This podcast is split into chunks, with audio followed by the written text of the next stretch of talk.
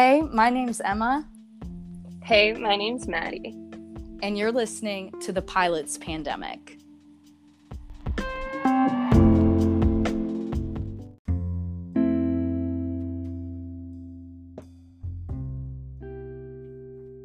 Avinola is a small batch gourmet granola that's made with grain and gluten free ingredients. It's made from ancient lupini beans, which are filled with fiber and tons of plant protein. It's less than one gram of sugar and only 95 calories per serving. It's a zero guilt snack that checks all the boxes and loads of fiber to keep you feeling full. So, Emma, what's your favorite part of Avinola? Well, obviously, y'all already know I love the chocolate, but the coconut almond vanilla is also very very good. Um besides just eating it straight out of the bag because it's that delicious i love to make like a greek yogurt bowl bunch of avinola honey berries macadamia nuts maybe some pecans i don't know whatever my little heart is feeling but that is my favorite way to enjoy Avinola. And I especially love this company and this brand because A, it's a small business, and B, it is women owned and created. We absolutely love Maggie. And if you haven't already, go back and listen to her episode. But you guys can use discount code PILOTS Pandemic for 15% off your order of Avinola. So code PILOTS Pandemic.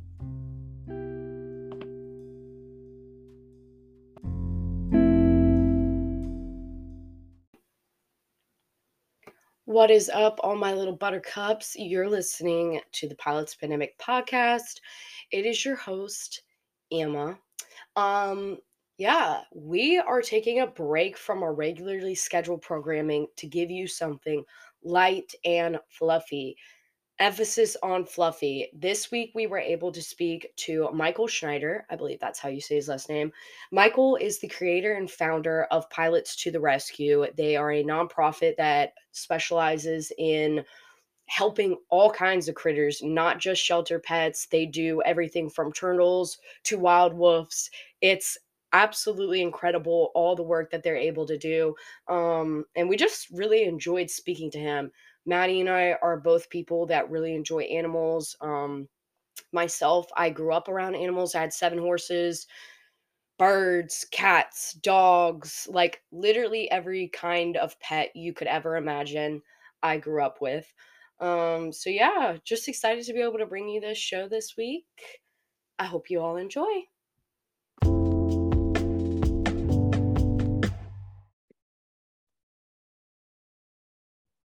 So, we are here with Michael. Thank you, Michael, for joining us today. As all of our listeners know, Maddie and I absolutely love animals. I have two cats and a dog of my own, and Maddie has four cats. So, you know we have a soft spot for animals um, so we wanted to talk to you today and learn more about the concept of pilots to the rescue and so i first want to ask how did you come to even build this platform? Like what inspired this? Well my start in aviation began with skydiving. Uh, i have four jumps and i think that anybody who's never been skydiving before maybe they've never been in a small plane and that's exhilarating in itself. Uh, sitting on you know the floor of a probably what what's a 182 or a Stationair or something like that, with all the seats taken out.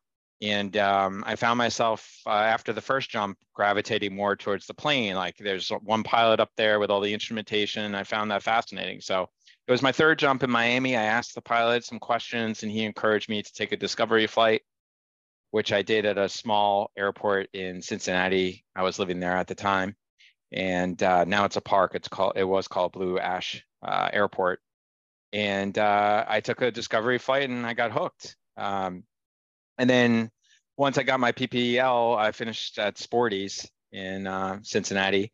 I came back to New York and uh, realized I really didn't know what the heck I was doing uh, because the Bravo airspace is like starting all over. Um, and I was looking for reasons to fly, just like any pilot. Uh, you know, they they talk about the hundred dollar hamburger. It's more like two hundred now, but Um, uh, you got the yeah, you got the Manhattan skyline, you know. So I did that a bunch, and um, I heard about this group called Pilot and Paws that everybody's heard about, and uh, I did one of their missions. And being the entrepreneur that I am, I started asking them questions: How do I get more involved? Uh, making improvements, suggestions, and they were um, receptive to a point and at that at that point i said well listen i, I can probably build a better mousetrap but let's i wanted to do my own thing. So starting pilots to rescue is more of a necessity to get into a larger plane because as uh, most pilots know um, it's very difficult to rent six place planes. I mean they have multis but at the time that wasn't really a viable option financially. Uh, so i started the organization really for opportunity to f- fly a plane uh, that was larger and more expensive than I could afford. Hmm. Um, but uh, the real the real uh, motivation behind starting the organization came out of this work called uh, Landmark, and um, they have this uh, exercise that's called the Big Game, and basically what they do is they they challenge you to do something you've always wanted to do, but you make every excuse in the book not to do it. Uh, I don't, I'm not smart enough. I don't have enough time. I don't have the money. You know, we all have these passion projects that we want to do, but we keep putting them off. Uh, so that was a sign um, to, you know, was at around the same time that I was thinking about starting this organization. And I said, okay, that's going to be my, my pet project. Um, and they push you to have an unreasonable goal. My, and my goal was to raise $10,000 in 48 hours. And the moment I stepped into that landmark center, I raised my ten thousandth dollar, and uh, that's the seed money I used to, you know, register the five hundred one c three, to start the website and do some fundraising. Um, wow. Yeah, so I got to combine my love of aviation and rescuing animals. Um, that's yeah have you always been like an animal person? Like i know for a lot of people that kind of move into these kind of careers um it seems like they've always had a soft spot for animals. Like i know myself my mom has always said i've been the collector. Like they come to me i find them i'm I, like what else am i supposed to do? They're coming home with me. Um were you like that as a kid? Like had had you always had a soft spot for pets? Absolutely. We grew up with pets uh, dogs and cats mostly, but to my parents' dismay, I also took in the neighborhood animals, the wounded birds, the squirrels, uh, mice, um, some for the pet store, some not, some locally. Uh, but that was the thing that we did as a family. We went to the local SPCA. We picked out the sad puppy or, uh, you know, even senior dogs or, or cats, and we brought them home.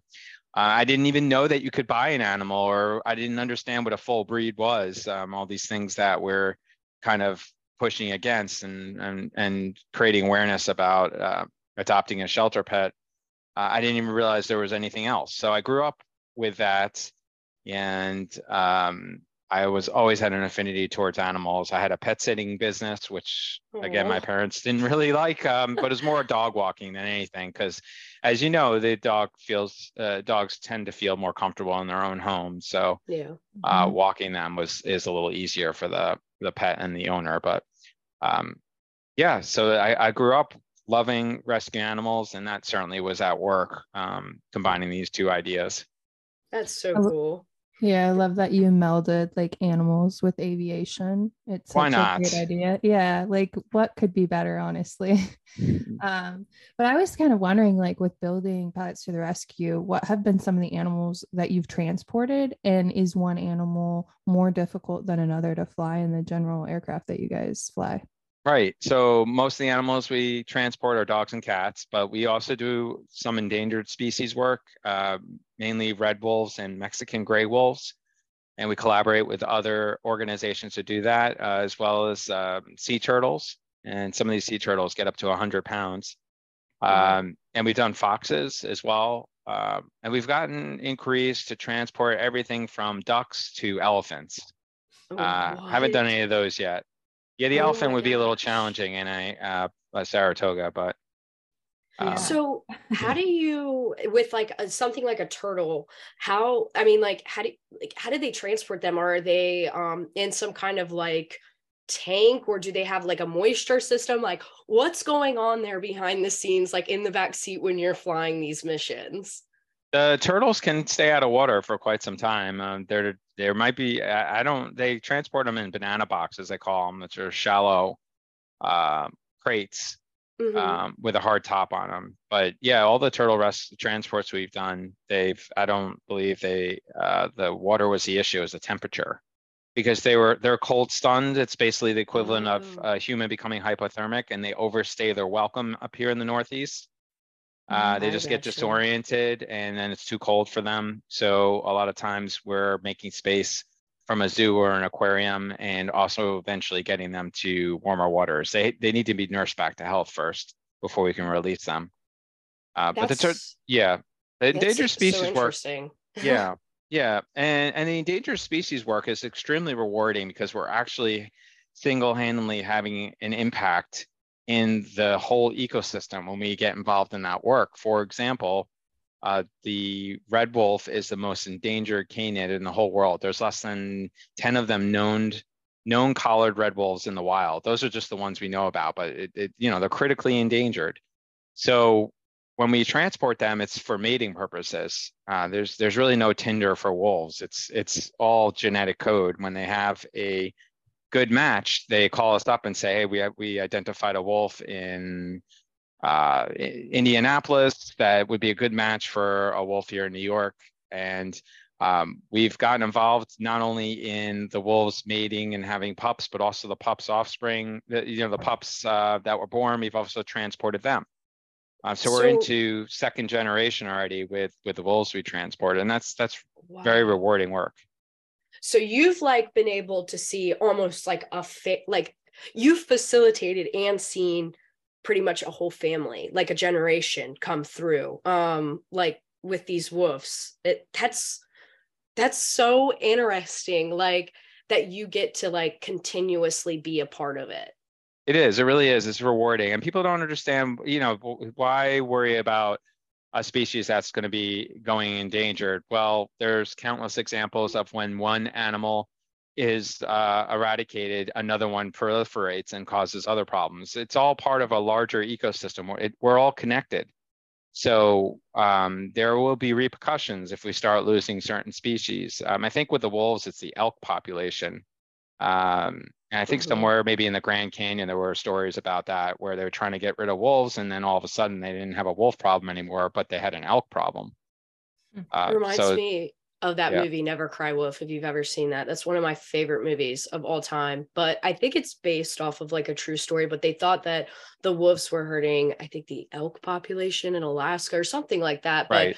they sent out the scientists and he's like it's not the wolves it's the hunters um it was something completely unrelated but that's that's just so interesting and i have one final question that we don't have on our script but when you're transporting something like a wolf where i can imagine like it's extremely stressful for the animal um are they sedated like how does that work yeah, it is stressful. They're more scared of us than we are of them. Uh, they're mainly in the enclosure that you really can't see in and out of. And I, the little bit that I've seen, they just crawl up in the corner. Um, I think that uh, they make sure they're well fed before mm-hmm. they they deer carcasses. Um, I, I, think they even take roadkill and uh, but um, they eat deer and they make sure they're well fed so that they get sleepy, um, which is counter to what we normally do with the dogs. We don't want them to be well fed because they're just gonna and go to the bathroom all over the place. Um, but yeah, that's the only thing about the endangered species is you don't have much. You don't really have any touch points with them. So dogs are the best because you can play with them and you get to see their demeanor change once you land. Um, you know, the, the loading of the dogs is the most stressful part, but once you unload them, their tails are wagging and they mm. they know that they're going to a better place. Whereas with the endangered species, you can't really interact with them much. Um, that's the only downer with transporting them. You, you just have to think about how much good you're doing with with relocating them. Yeah. That's so interesting. Yeah. So, kind of moving on back to our question. Sorry, I Mhm. just I love this kind of stuff. Um, I've like like I said in the beginning, Maddie and I both like not just pets, but Maddie said multiple times like she loves hiking and nature, and I've always been the same. So it's really interesting to have this conversation. We're always talking about aviation and mental health, but this is just such a good, I don't know, reprieve from all that. Um, so, what makes Pilots to the Rescue different than other a- rescue animal outfits? Um, I know there are a few out there, but I know there that yours is specifically unique. Can you share that with our audience? Yeah, sure. There's probably about 10 of us out there. I mentioned one of them that's the most well-known Pilot and Paws. Um, they're mainly a message board or transport board, and it's do-it-yourself. Uh, we do have one of those boards. We're working on a new one um, to be launched early next year because a lot of the rescue requests we get are not necessarily the best fit for our two planes that we own and operate out of New Jersey. Um, so we have our internal operations, and those are with known partners that we work with all the time, and we are in, always entertaining new relationships. But uh, you know, insurance makes it such that we really can have a huge roster of pilots flying those planes. It's very specific about who can meet the open pilot warranty. Basically, insurance is limiting our operations because we're Part 91, we're a pleasure and business use policy, we're not charter. So put that aside, uh, the other part of what we do is that message board, and we are we do have big hopes of working with other volunteer pilots because so many have come forward and say, "Hey, we want to do transport for you. We want to we want to rescue these animals." Um, so e- even if they're not willing to fly as far because they're paying out of their own pocket or they don't have the equipment like we do, that doesn't mean they're not they can't be helpful. So that's the part that I want to explore and grow because you know we can't have a fleet of 20 planes across the country. It's just too cost prohibitive, and as I said, insurance doesn't really is not conducive to doing such. So um, I think there's a great opportunity there. But to answer your question, uh, we're one of the few organizations that owns and operates their own planes. Uh, there's only a, very small uh, out of those 10, I would say there's maybe four, you know, minority that own and operate their own planes um, based on the reasons I mentioned, cost, insurance, uh, a lot of gray area when it comes to the FAA, what you can and can't do, that kind of stuff. The rest of them, the rest of the organizations don't own or operate any planes. They just support the pilots that are volunteering their time, whether it's, uh, you know, um, Angel Flight or Patient Airlift Services. They don't do animals, but that's an example of, of all volunteer organizations. Um, so yeah, that's that's pretty much what we're looking at. But I think a hybrid model long term, people say, you know, where's pilots going to rest pilots are rescued to be in five years? We'll be tapping in more this hybrid model where we have our own internal operations with our planes, and then everything else is supporting other pilot volunteer pilots doing getting the missions done because they want to help. People are looking to Yeah. do these amazing things with something they work so hard to achieve. Uh, getting a pilot's license is not easy, and it's something that every pilot should be extremely proud of. And then they're left thinking, well, how, what am I going to do with this thing now? You know, like earlier in our conversation, I, I've already went to the cool restaurants, I've done the cool tours. I you may they may or may not want to have a career in aviation, and um, you know, so they're looking for for reasons to fly. And this is a, a giving back this public benefit flying area whether it's animals or otherwise, because there's a lot of great organizations that are doing, you know, uh, medical cases with people. Uh, this is a great area to exercise your uh, pilot privileges and also give back. Yeah. Yeah, I think you hit the the nail on the head with that one because Emma and I had a conversation with a a guy who is who's going to get his PPL and he he literally said that he was like, you know, I don't really want to become a professional pilot, but I would like to help in some way, like do some fun flights with animals or, you know, I want to give back if I do get my PPL. So um, I love that you said that and mentioned that because it's true. There are pilots out there that want to do those things. Um, so speaking of that, like what kind of flying can a pilot expect if they do choose to go on an animal saving mission? And I mean, it really does seem like a great way to start building your hours and all of those things. Mm-hmm. Yeah. So uh, the thing that's different about doing animal transport that people don't always realize is it is equipment intensive. Uh, I, I mean, we do tether animals, uh, meaning outside the crates, especially when they're larger. But you you need to be cognizant of what could go wrong in that situation. So you know, you just have to make sure you have all the supplies that you might need. Uh, everything from wee wee pads because they're going to make a mess to tarps. Um, you don't want to mess up your plane, whether it's a rental or, or owned. Um, you know, the proper tethers. Uh, always best to put them in crates if you can. It's safer for transport. Mm-hmm. Um, and it's not something I would recommend doing single pilot. It doesn't necessarily have to be a pilot you bring with you, but someone that could assist in case there's a problem with the animal. Um, I can um, barely drive my car by myself with my dog in the right. back. So yeah, I'm like, yeah, I definitely need like a co-pilot. Yeah, Plus, yeah. like, don't they want to play with the the dogs? Because you guys mostly do dogs. I always see on the Instagram page. But like, I always love when they get the dogs out on their laps and stuff. So it'd be fun just to have someone there so you can play with them. Absolutely, yeah, and it's you need someone to pull them in and out of the crates. Um, but yeah, that that's the great thing about doing it is it makes it more interesting when you're in route, when you're in cruise, to have furry friends to play with, and um, it just makes it more the time go faster. And animals, obviously, one Our big sh- question. Yeah. Sorry to cut you off, but I was That's just wondering: do you do the if you have your PPL, do you have to be IFR rated to fly the the animals? No, no, you don't. Okay. Nope. Ooh, good to know. Uh, good to know. Yeah. Um, and the other thing pe- people may not understand is that most animals get hypoxic starting at 8,000 feet. So I've wit- I've witnessed this firsthand with some of the animals having trouble breathing. You know, maybe I went up to nine thousand to clear some turbulence or um, get above some uh, weather or something like that, and I've noticed that the, you know someone noticed that the animal animal's having trouble breathing. So mm. um, something something to be cognizant of because you know humans that we don't start to encounter those problems till ten to twelve thousand feet somewhere in there.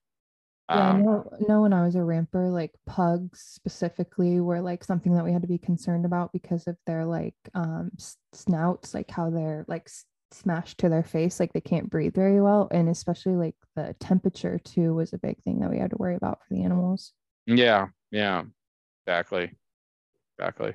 So I was about to say, so what do you like? Just out of curiosity, this is such a silly question, but like, have you ever had to move like a litter of puppies or like small animals that like or something like a duck where like they're way more sensitive to the cold how do you how do you yeah, go about that the sea turtles the sea turtles perfect example uh we make sure the heat works um mm-hmm. which is kind not of always the case. Yeah.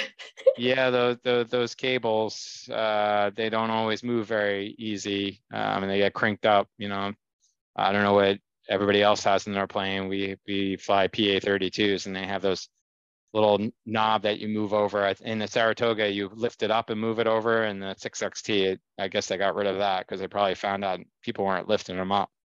But uh, the other thing about the heat is it's just so uneven. It's it, yeah. it's interesting how they let you put it halfway, but it, it's like on or off. There's not always anything halfway.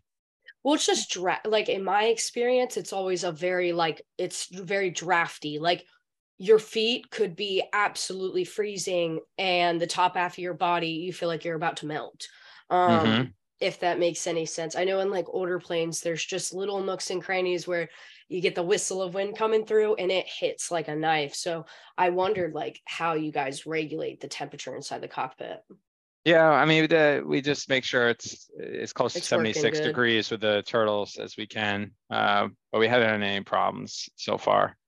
So that's good. You. Knock on wood. Yeah, I mean, they're pretty. Animals are resilient, uh, so that uh, we have that going for them.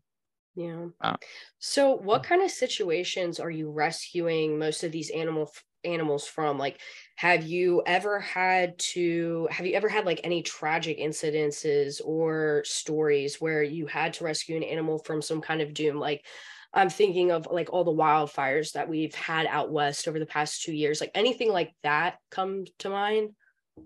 Certainly natural disasters, hurricanes mostly. Um, a lot of animals get displaced during hurricanes or are left behind. Oh, uh, so anytime there's a major storm like that, uh, where people have to evacuate quickly, they don't always have the opportunity to take a loved, a loved pets with them, yeah. or you know, uh, they just can't find them or they get abandoned. Um, and then the hoarding situations are, are tragic where people hoard these animals thinking they're doing good, but they're, the animals are living in squalor, you know, uh, mm-hmm. unhealthy, unsanitary conditions, uh, lack of food and medical treatment. Um, even though the person had a big heart, it was it was uh, to a fault, um, and animal control needs to get involved because they are not taking care of them and it's unsanitary. Uh, other situations, um, animals thrown into dumpsters or ditches because they're unwanted. Uh, we we find a, a, lot of animals near pet, pet, stores like Petco in the back of in dumpsters thrown out. Oh my god. Um, COVID situation certainly was an issue uh, where people died of COVID and then their animal nobody wants their animal. Um, or they get evicted or they have to move on because they can't afford the the rent and wherever they're going doesn't allow for animals. We saw a lot of that the last couple of years. Mm-hmm. Um, so uh, vicious breeds, that's an is- issue, and large breeds up here in the Northeast or most of the country, renters and homeowners policies don't allow for vicious breeds like Rottweilers, German Shepherds, Doberman Pinschers, um, dogs like that. Uh, so it makes it very hard to find a place that will take them. Um, know, large animals because uh, up here in the Northeast, people like the, the little dogs. Uh, so that becomes an issue also. And senior animals, senior animals have a 60% less chance of being adopted mm-hmm. um, than younger younger animals, which is really a shame because senior animals, they're more of a known entity. They're usually potty, obviously they're potty trained, you know, their demeanor, their temperament, uh, they make for really loving animals. Um, everybody shouldn't, doesn't need to be so focused on getting a puppy, you know, the yeah. big responsibility. Is it ever like, eh, like, oh gosh, I, I could not like, oh, I would get so emotional, like some of the things that you were saying about like some of the situations that you find these animals in. Is that ever like kind of a emotional stressor for you? Like for myself, I don't know why I could listen to true crime all day long, but the minute I see like there was a the series that came out on Netflix a couple years back, Don't Fuck with Cats.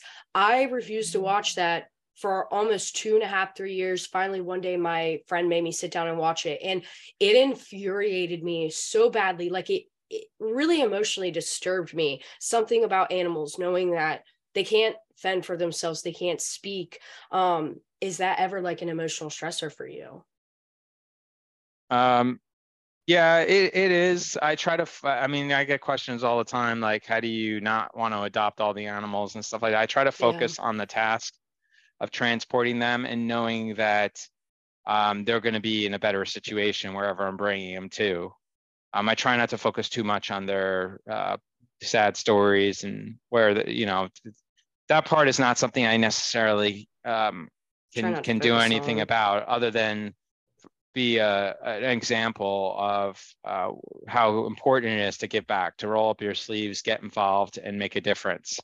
Um, so I tend to focus on the positive outcome of where they're going. Yeah. Um, yeah, because otherwise you can really, uh, and I see those people. I mean, there are some bleeding hearts in animal welfare. There really are, and it's, uh, you know, they, I, I, they're just they wear their heart on their sleeve, and they just start to start to implode. Um, I can imagine it like eases. I didn't even think about it from that perspective. From like, you know, I might be sitting on the couch watching something on a screen where like I can't really do anything about it, but you know that you're controlling their environment now and you're taking them to a better place. So I can imagine like there's that element to it where it isn't as emotionally draining. Mm-hmm yeah i think like you have uh your personal piece because you know what you're doing is providing a way bigger impact than just you know saving one animal which i think is huge because like emma i i see a dead deer someone hits a deer and i'm like oh my god freaking out and there's deer all dead deer all over washington state. So um things just i feel like if i was doing that i would be that like diehard person who mm-hmm. be um, very emotionally invested. Um, hence why I have four freaking cats. Um, but I did have a question because I just recently saw on your Instagram that you guys were looking to get a Cessna caravan.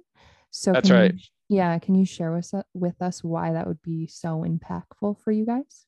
Yes, uh, t- 10 times the amount of animals. It's a space. Um, a very efficient aircraft and more robust for commercial operations. Uh, you know, a de-ice solution, uh, um, on board, as well as a turboprop. Uh, you know, you have a more better commercial, robust platform for making these transports happen. But the main thing is is the efficiency of uh, per per animal. So these PA32s are great planes, but they're not cheap. They're and they break all the time. Whereas the caravan, you know, the TBO on the engines double, for example. Um, so it's just efficiency and um, reliability will be increased, but the main reason is the amount of animals that you can transport is. So how many to, is it? Sorry. Well, we could fit probably 10 dogs of various sizes in the PA32, but in the caravan, we probably could do 50 or more. Holy crap. Oh, yeah. So f- five to 10 times the amount. It just depends on the size. Um, to sorry, and to kind of give a visual picture, like when you talk about a Cessna Caravan, you're not talking about like you're talking about what they you know run packages in, like UPS t- style caravan, not like a sky skydiving caravan. Well, I mean, it, whatever they're using for it doesn't really matter. I mean, the the U, FedEx, I didn't know UPS ran that, but they, they probably do too. I know FedEx has a lot of caravans that's a cargo version. That wouldn't be the best one because there's like no windows. There's just two oh, windows in the oh, front. I got you. But um, uh, skydiving is not out of the question. I mean, we don't need a lux- luxury interior. We actually looked at a few skydiving. They just with the skydiving, they turn a lot of the systems off, so you just have to make sure they work. Like most skydiving caravans probably don't have de-ice turned on. Um, you know, they they're looking to increase reliability, uh, any weight savings possible. So if they don't need the systems, they they deactivate them but uh, yeah, I mean, it's a 14 passenger, up to 14 passengers. I think in the US they only allow for 11, but um, and it's got a 52 foot wingspan. I mean, the the PA32 six passenger, but it's just huge. You know, it's more yeah, of a yeah. it's more of a of of a square cargo mm-hmm. bay than this rounded thing with some weird. You know, we're always running into issues in the back of the plane with like the channel on the roof where the vents are. All our plastic gets cracked from pushing crates and stuff. I mean, we're I tell people what we have is like a family station wagon making it into a commercial vehicle. Yeah. Whereas a caravan, so, it's known it's known for that kind of stuff, you know. Um, so instead of it like kind of funneling towards the back and getting smaller, smaller, smaller, you have like a wider space from exactly. It's more consistent, and the loading opportunities. It's it's just more professional. The other thing is, uh, does that for disaster response? It, it makes way more sense to fly that excuse me fly that plane long distance. Like a lot of the hurricanes down south um, it just doesn't make sense to fly a pa 32 from new jersey all the way down to florida louisiana. And you, you just couldn't make enough flights to make a uh, to push the needle. Whereas mm-hmm. a caravan if you operate that thing every day uh, all day for a week you could make a huge difference not only just taking animals out but bringing supplies in. That's like don't forget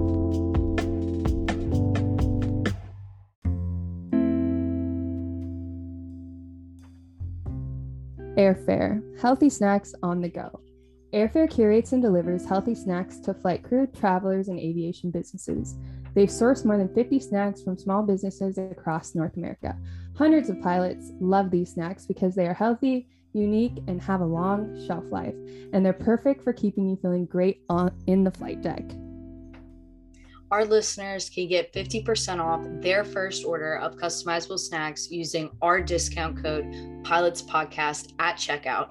So go visit airfarepouch.com to check out all the snack options and learn more. Again that's airfarepouch.com to use our code pilots podcast for 50% off your first order of truly healthy snacks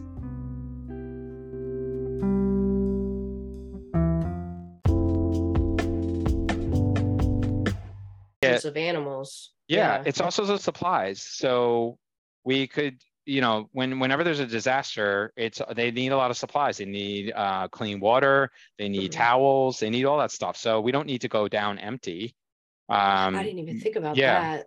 Yeah, because right. you could your weight, you know what I mean, your weight and balance, like you have way more ability to pack that thing full um right. versus and and really have an impact when it comes to helping. right. so is that what you guys are doing? Like when when it comes to hurricanes and situations like that i'm in charleston south carolina. I've grown up in the south so that's something that like i'm very familiar with as far as a natural disaster. Um like this just came up in my head is there like how can you help in those situations? Like is there certain things that you can donate um supplies? Like what is most helpful to do in those situations yeah, you're definitely going to donate supplies uh, from, you know, most of the supplies that they need when it relates to the animals is, is food, water, uh, blankets. Um, when it comes to humans, it's, you know, canned food, um, water, the same type of stuff, medical yeah. supplies. Um, they, they always need that stuff. Uh, a lot of the roads are also aren't passable. That's the other thing that aviation is helpful because the airport may be operational or operational before the roads. Um, you know, there's different situations I, I hear about. Uh, but uh, yeah, when you have disasters like that, it's all hands on deck. And there are a lot of great organizations that are providing relief efforts, whether it's American Red Cross. Um, sometimes, you know, it's easier just to make a donation and that, that and leave it to the professionals to get the work done. Um, but there's always collections too. Um, and I, I, I could see that happening. I could see having the caravan, some kind of hurricane or natural disaster happening, and then coordinating with those local uh, groups uh, or government organizations, asking them what they need and telling them we have a big this big plane coming down there. Let's yeah do it. Let's do a drive for what you really need. And that's a way we can get involved uh, above and beyond just bringing animals out. And you know, going down empty, empty is like a tragedy. You mm-hmm. know, it's like let's fill that plane with whatever we can. Um, the other thing I wanted to mention is there are a lot of groups out there that are chartering aircraft during disaster response. And I just look at that as like an egregious waste of donors' funds because these charter organizations, they're for profit and they charge a lot of money and um, they're not the best equipment. I mean, one plane just went down. I'm not going to name any names, but went down in Waukesha or Waukesha, Wisconsin. Luckily, they didn't have any casualties, animals or or humans. But um, you know, once we have this caravan, we're we're not charging anybody. That's yeah. we're for the public charity. So I, I think that's one of the ways we also can help out is uh, because we're not a charter organization, we can provide this amazing resource to these organizations that are taking donors' funds and chartering aircraft at a very high expense uh, because that's, they they're desperate. They don't know what else to do. That's so interesting. Like I've never thought, like I've never thought to make that correlation. Like you see price gouging and stuff like that in the event of natural disasters, but I didn't even think about the fact that companies like that could potentially be using that as like a money making situation um, yeah. and kind of reaping the benefits of a literal disaster which is mm-hmm. terrible obviously yeah well i don't know if they're necessarily gouging um, i've done the math and it's for what they're providing i don't think they're gouging it's just aviation as you know is so expensive, expensive. so you know you can be looking at things like as much as a, almost a thousand dollars a crate and Ooh. that makes it really difficult for a shelter to charge a adoption fee of i don't know what the average adoption fee nationally what it is but it's probably somewhere between 250 and 500 dollars called 375 how do you do that if you're spending almost a thousand dollars just to transport the animal you know?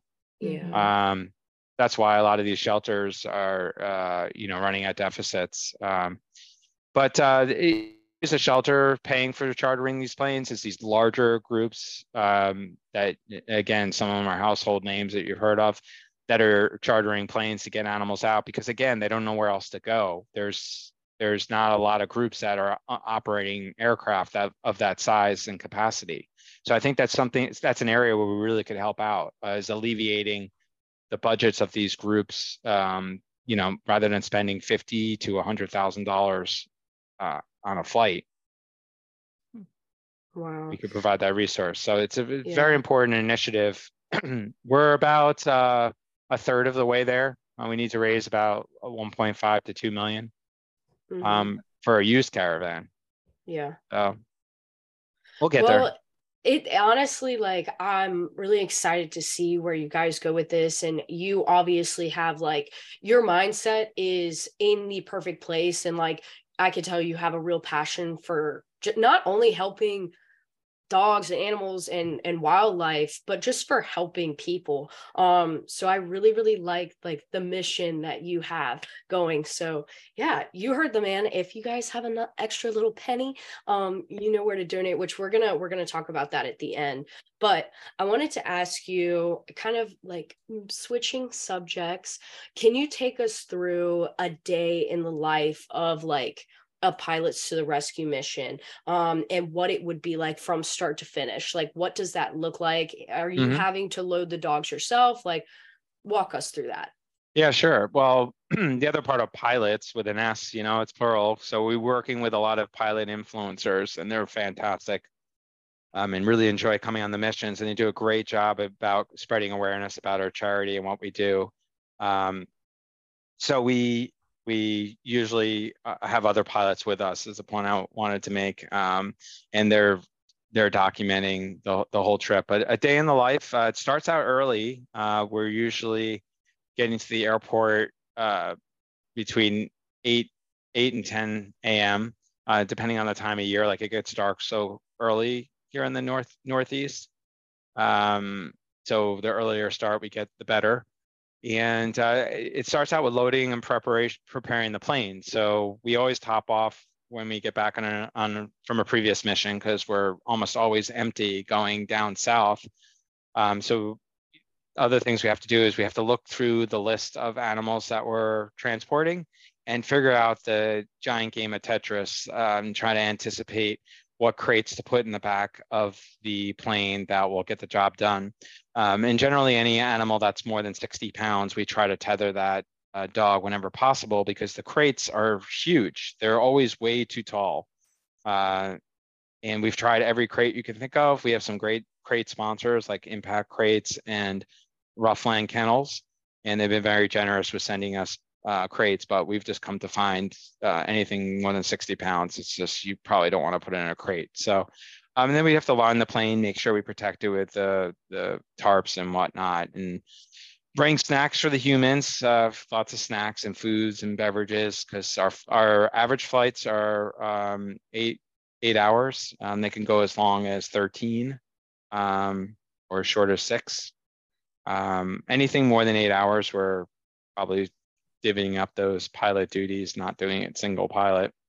Mm-hmm. But uh, yeah, it's a it's a long day. Um, when we get back, uh, you know, we meet the receive, receiving shelter, we're receiving foster group. Hopefully, they come to our home airport. They generally do a bunch of driving to accommodate our, our requests. If we can come back to our home airport, we can go further. That's basically what happens. If we start making stops, it increases the fatigue and the stress and all that of flying. So um, generally they'll meet us. Uh, we fly out of Essex County and Monmouth County. That's where we have the two planes, um, both in New Jersey. Um, but uh, yeah, I mean, when we're in flight, it's just good conversations. Uh, when we have the animals on board, it's lots of uh, playing with the animals. We don't always take them out of the crates. Puppies are easy to take out of crates. The cats, we generally leave them in.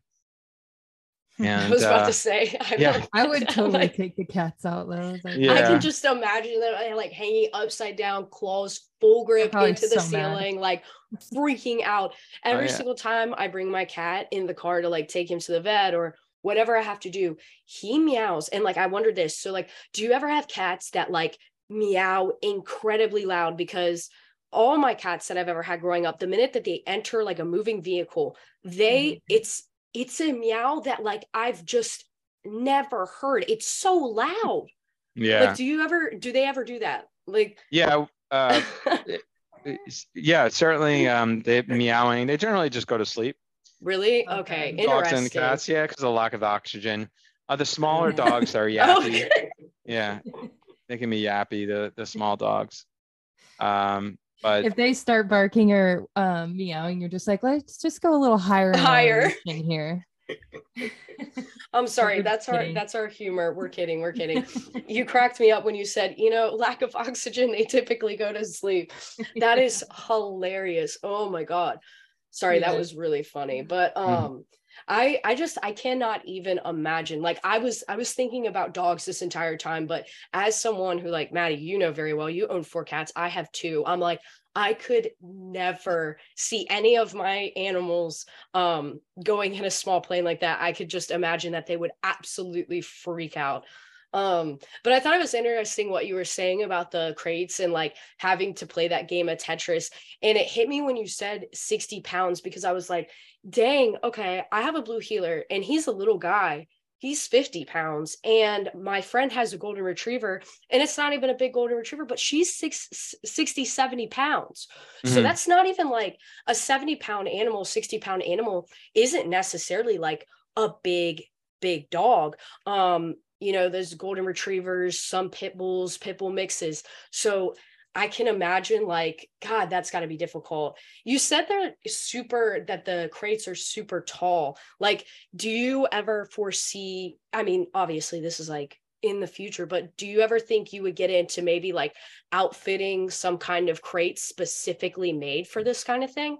I've looked into it. Uh it's it's ex- it's expensive. Um you're supposed to be able to stand up and turn around though if you look at the guidelines for transporting animals but I'm telling you, once you load them and you start that engine, they just lay down and go to sleep. Mm-hmm. Uh, but I, I, guess it's inhumane to not have it tall enough that they could get up and turn around.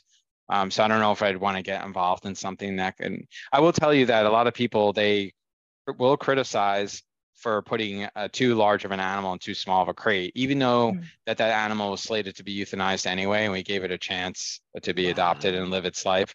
So we stopped we we try not to do photos of inside the plane like how packed mm-hmm. it is. Yeah. Um the first thing we do when we come back to the airport is take all the crates out and close the doors so let people wonder how you fit all those animals in that tiny plane. And believe me we have pictures like you wouldn't believe how we were able to do it.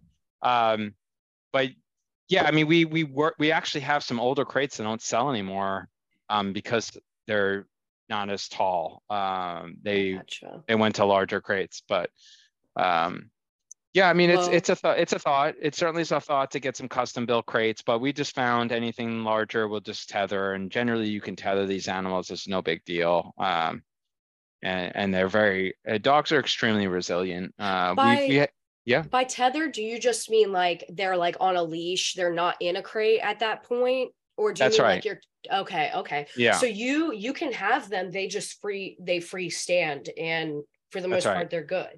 Yeah. Oh, wow. Yeah. That's so interesting because you would think like, you know, with shelter dogs and uh, like dogs that come from the shelter, I feel like there's this common misconception that they might be there for like a behavioral problem, but it's so interesting that a lot of these animals you're able to just they just stand tied um and lay down that's yeah well know, and when you crazy when you're me. loading them that's when you really see their their behavior and their demeanor and we've had uh, flight risked animals before that um, even when we loaded them, we took them off because we were concerned about how they would do in flight. Um, it doesn't happen often, but it, it, occasionally it does. And um, you know, the ones that have been abused and neglected or have behavioral issues, generally the they they'll work with them before they release them for transport. Or if they require too much work, unfortunately, they they're not a good adoption candidate, and you know they they're unfortunately will get euthanized. Um, it really just depends on the ability of the shelter to, to work with those animals, what kind of staff they have, how patient they are, and those kind of things. Um, there are groups out there that will work with those animals too, which are amazing. But it really takes a special person to take an animal that's been uh, abused or neglected to that degree because you just have to be super patient. Takes a long time. Yeah. It takes a long time. Yeah. It sounds like you guys are doing all the right things, though. I actually was surprised that you'd even get like backlash from people thinking, oh, the cage isn't big enough. But like, then I thought, obviously, there's always someone that's going to say something, even yeah, though you're doing yeah. like amazing work. Um, I was thinking of the other aspect of um, the animals being very therapeutic for people and how that affects pilots. Like, and their own mental health since we are a mental health podcast um, i was thinking you know some of these pilots that come off these missions may have like a marked difference in their attitude or just their mood. Um, is that something that you would say that you see yourself when pilots come back from the missions that they've been on? Absolutely. I mean, they're all animal lovers. Otherwise, they wouldn't be coming along and volunteering their time and, and broadcasting it to the audience. So, uh, whatever lights them up about animals, it, it's evident when they do the missions with us. And um, I think they're just they feel like they're a kid in a candy store. You know, if they obviously they love aviation, they love animals, and they get to come along on this amazing journey. And it doesn't always hit them the first, you know, after the mission because we're all so exhausted. But the next day, when they're looking through the pictures, they realize what an impact, what a difference they made in in all these people's lives that are going to adopt them. Um, so I, I, think gives them a, much needed boost um, in, in, their life and uh, something with in aviation that's just so special. Oh yeah, so. like I know that that would make a huge difference in my own mood. Like just helping. I volunteered in high school for the Humane Society, and I did 40 hours of it, and then I realized like, what that's probably why I have four cats now because I mostly work with cats when I was working at the Humane Society. But um just like the way that they're living and they don't have anyone to love them like being able to do those types of things where you know you're bringing them to like a home and a loving place is very rewarding. Um but yeah I yeah. i also i also think we just don't prioritize enough within like aviation especially in general aviation for anyone who's like building their hours we don't like i know it sounds like such a simple concept but like going and flying for fun. Um a lot of us don't allow ourselves to spend our money in that way or use our time or our resource to be able to do something that isn't a training flight. Um and for a lot of people like that can really burn you out. I know for myself like i got really lucky where a lot of my instructors could tell like when i was hitting that that burn zone and they were like all right you know what? Like let's have fun today. We're gonna fly like whatever. It's it's a it's an hour in your logbook. Like let's go do something fun. And it could be just as simple as like flying around having good conversation landing at an airport that you've never been to before going and getting ice cream. Like just the simple things can really bring back the joy and spark that that love that you had all over again and i feel like this is such a great way to do that um on so many different levels like not only is it just a fun time and i feel like such a great way to put some hours in your in your logbook but you also like maddie said you know that you're facilitating these animals going into like better atmospheres and hopefully living like a loved life afterwards so mm-hmm. yeah yeah that's awesome but so, wrapping up kind of before we do our fun questions and kind of remind me back to my point when I was talking about the kennels. Hopefully, we won't have to like outfit these special kennels because hopefully you will have a caravan soon. So, that's what I wanted to ask you. If a pilot wants to, you know, share or get involved in this meaningful work, or if they want to donate, sign up, share, like, how can they go about doing so? Good place to start is uh, pilots to the rescue.org. It's all spelled out pilots, T O T H E rescue.org. On there, there is ways to donate and ways to volunteer. Um, and then also our social media Facebook, Instagram, TikTok, YouTube. Uh, yeah, it's a great way to see uh, what we're doing and how people get involved. Um, but it's if you're a pilot, I definitely encourage you to register because we're redoing our do-it-yourself transport board uh, to be launched early next year, and you'll get a notification when we have a mission that fits your criteria, namely your your location and the distance willing to fly.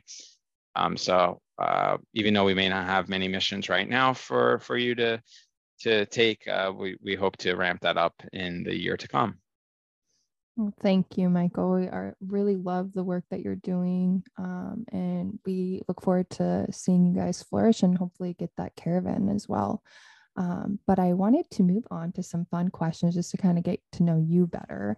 And of course, the first one I wanted to ask was, what was your worst encounter that you had with like any animal? We were loading this pit bull and it started chewing away at the crate and it got all bloody. Uh, so we had to remove that animal. We couldn't transport it. Um, that's unfortunate because I don't know what the final outcome was for for him. But uh, yeah, that one was very. It was a little traumatizing for me to see the animal just really not wanting to be in there and the blood everywhere. Jeez. So, N- Never like any crazy encounter before your pilots to the rescue. Like you've never had any other weird encounter with an animal. uh, not that I can think of. I know we, um, when we were doing trans uh, transfer of these cats, I remember we had an escape artist and it ended, ended up in between my rudder pedals. Oh God. Yeah, Oh so- Lord. That's my that's like how do you even that right there is such an unfathomable situation that it's like that's a nightmare. Like that seems like a dream. Yeah.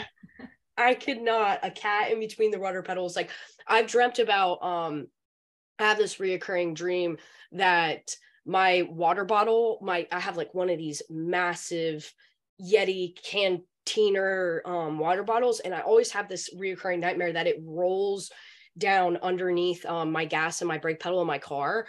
So that like literally that's nightmare fuel. Yeah.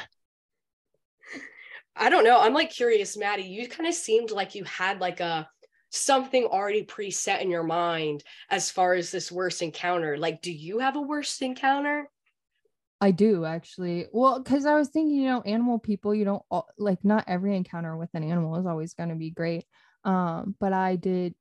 I'm surprised I'm not scared of dogs now because of this. But when I think it was like in sixth grade, I my neighbor had a dog that he had just got from the Humane Society, and he always barked at us, and uh, but we still tried to like you know say hi and try to get acclimated to us as neighbors. But I was playing volleyball one day in the yard, in the front yard, and he kept barking at me.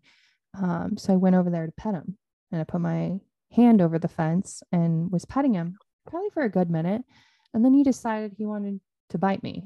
And he did. And he bit my arm. And I was so shocked. Like I just like waited for him to like unlatch his teeth. Um, and that they had to put him down. I felt so bad because Oh my God, Maddie. I didn't It's want them to, but they had a they had a two year old and they were afraid that oh, well if he's gonna bite her like he may bite our child so they put him down because I didn't do anything to evoke him to like want to bite me. I think it was maybe I mean obviously he's protecting his space and area, but it's not like he didn't know who I was or anything like that. Um, so I did feel terrible. Uh, but I did have like a nice scar on my arm to show people and be like, yeah, I've been bit by a dog. but it didn't um scare me from dogs. Like most people who have those interactions usually typically don't like that type of animal anymore, but I don't really have that fear and maybe because I had already grown up with dogs, it just it didn't scare me and I kind of just witnessed like okay, you know, some animals are traumatized and that's the way that they react. I Mm. feel that. I I've never really been I've been attacked by two dogs, but I've never been afraid of them. Like even when it was happening, like the first time I ever got attacked, yeah, I think it was because I was standing right next to my horse. And I grown up, I've grown up with horses my entire life. And when you grow up with a thousand pound animal that like literally could take your life in 2.5 seconds, mm-hmm. I just couldn't register that like this little dog, like it had grabbed me by the foot and it was dragging me. And I was, I was little, I was laughing. I, I I'm like, I look back and I'm like, really? And I think it was because in my mind, I just knew that like the horses and everything else that I was surrounded by were so capable of like hurting me. And I had been hurt so many times by animals or not, not animals, horses that I was like, it just didn't even register. That's why when I saw this question, I was like, my worst encounter has definitely been with a horse. Um, so I can't even relate this. That's honestly, Michael, have you ever been asked to transport horses? Because I know they um I've had a bunch of my mom's a big horse lady and she is always importing horses from Europe. But have you ever like been asked about horse transport within the US? We have, but I don't think, yeah, again, I don't know, we can't It'd fit a horse big, in, uh, yeah. yeah. So we need a will- larger aircraft. I had to ask. You said somebody asked you about an elephant. So I was Yeah. like, you know what? I might not sound that dumb asking about a horse, but Uh, all right. Well, moving on. Um, you want me to ask the second question? Yeah, go ahead. All right. So, Michael, between taking out the trash, folding the laundry, and washing the dishes, which one are you going to choose first? uh, taking out the trash. See, same, my same. man. I knew you were gonna pick that. I was like, a man's gonna pick taking out the trash. But honestly, as a woman, I'm the same. I'm like, I will take out the trash. I just don't want to fold the laundry or do the dishes. That takes exponentially longer. I hate doing dishes. That's the one thing that like I can exnate from this list. Like, I it's it's a sensation thing. I think like I don't I can I don't even eat leftovers because I ugh, I'm like oh it's been cold. I'm like it's been sitting in a tub in the refrigerator. It just does not sit right with me. So dishes are my worst nightmare. Oh my god, Emma. Okay, Michael. Last question. Favorite card game? I would have to say I have four boys, six and under, so we've been playing a lot of War with their Pokemon cards. Very Ooh. simple game, but it's yeah. somewhat satisfying. Oh yeah, it takes forever too. Kids love that yeah. game. yeah, I love it. It's easy that. to understand. I used to play with Pokemon cards so much when I was little. That's like such a gem of my childhood. But I have to ask Maddie because the last time I was with Maddie, she like upped me at every single card game. What's your favorite card game, Maddie? Because I know you love card games.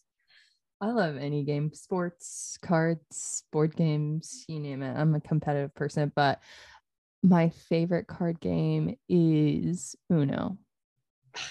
Let's yeah. I feel like I feel like we had that discussion a while ago. Mine's Texas yes. Hold'em. I love Texas Hold'em. I love poker, specifically Texas Hold'em. It is the funnest game. Like let me see the river rat. All That's right. the one you were supposed to um teach me and then I was too impatient, right? no, you just like were up, up, up. And then the minute I said, we're going to play my card game, and the minute I started teaching you how after you had taught me every other game, you were like, uh, I have, I, I think it's my time to expire. I'll be seeing myself to my bed. I was like, okay. Good night. That's the other fun fact about me is that when it comes to like directions, if you start lolling on, I like go to another dimension. Like I lose myself in thought. And so I'm sorry, Emma. Plus, I was probably tired. You know me.